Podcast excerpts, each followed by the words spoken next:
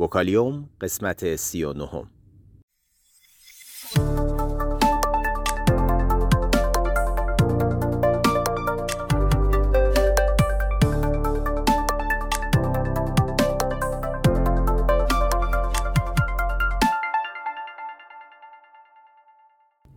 صدای ما را از آسمان نمای گنبد مینا در منطقه فرهنگی گردشگری عباس آباد تهران میشنوید.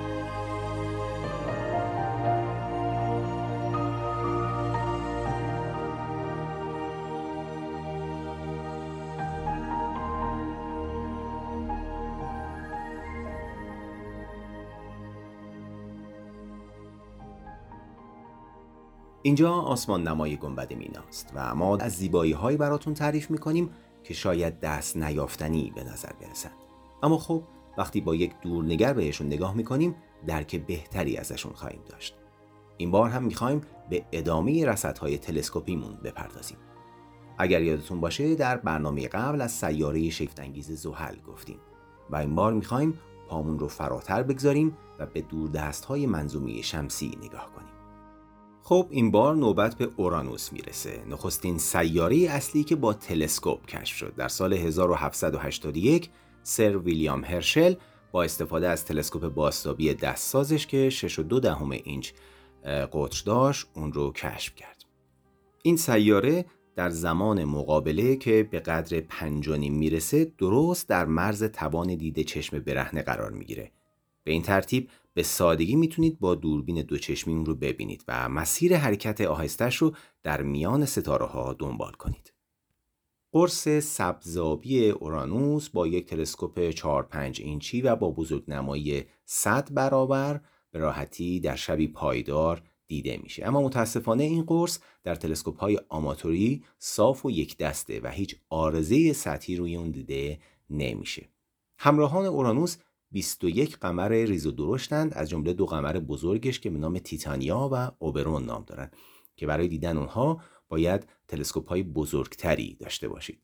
البته گزارش های از رصد درخشانترین قمرهای اورانوس با تلسکوپ 8 اینچی نیز وجود داره. مجموعه حلقه های باریک و کم فروغ اورانوس رو فقط در تصویر فضاپیماها می‌تونیم ببینیم.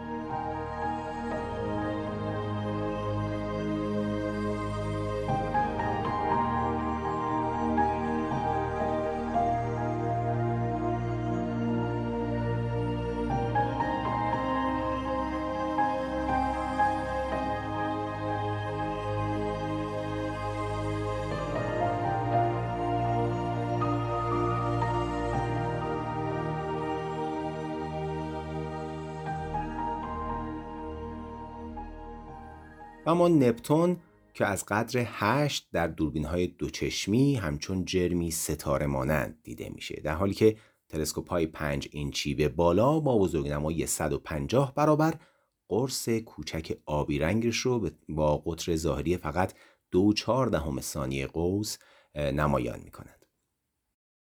بزرگترین قمر اون یعنی تریتون رو می‌تونیم با ابزارهای بزرگ آماتوری ببینیم اما دوازده قمر دیگهش و مجموعه حلقه های کم نورش فراتر از توان دید ابزارهای آماتوریه و دورترین سیاره که چند سالی هست سیاره کوتوله محسوب میشه و نه سیاره اصلی پلوتون نام داره که در واقع هرگز درخشانتر از قدر 14 نیم نیست و کلا برای دیدن اون به تلسکوپی بالاتر از 10 اینچ و شبی بسیار تاریک و نقشه دقیق از موقعیت اون در میان زمینه پرستاره نیاز داریم.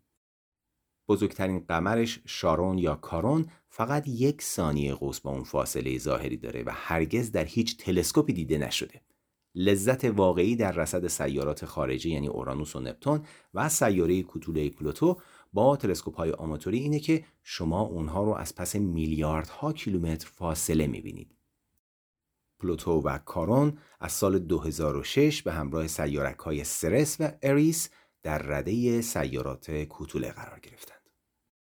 حوزه دیگر در نجوم رصدی که منجمان آماتور در گذشته کارهای قابل توجهی در اون انجام دادن جستجو و ردیابی دنبالدارها با استفاده از همه ابزارهای رصدی یعنی از چشم برهنه گرفته تا دوربین چشمی و تلسکوپ های بزرگ آماتوریه آنچه اینجا بیش از هر چیز وسوسه کننده است اینه که دنبالداری رو کشف کنید تا اسمتون رو روی اون ثبت بشه و به شهرتی در دنیای نجوم برسید. برخی از رصدگران مشهور مانند دیوید لوی و ویلیام برادفورد تا به حال چندین دنبالدار کشف کردند در حالی که بعضیا فقط یکی کشف کردند. با این حال اسمشون در دنیای نجوم ماندگار باقی مونده. ما در برنامه بعد به رصدهای دیگر تلسکوپی و اجرام آسمانی خواهیم پرداخت. تا برنامه بعد بدرود.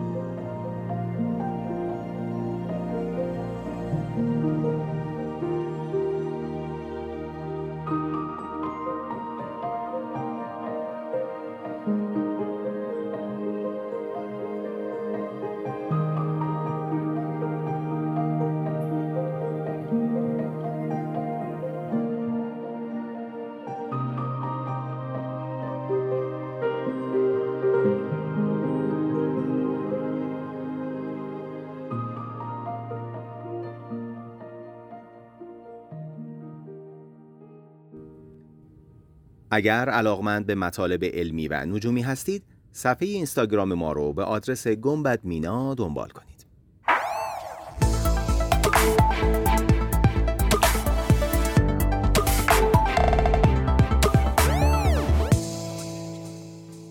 وکالیوم.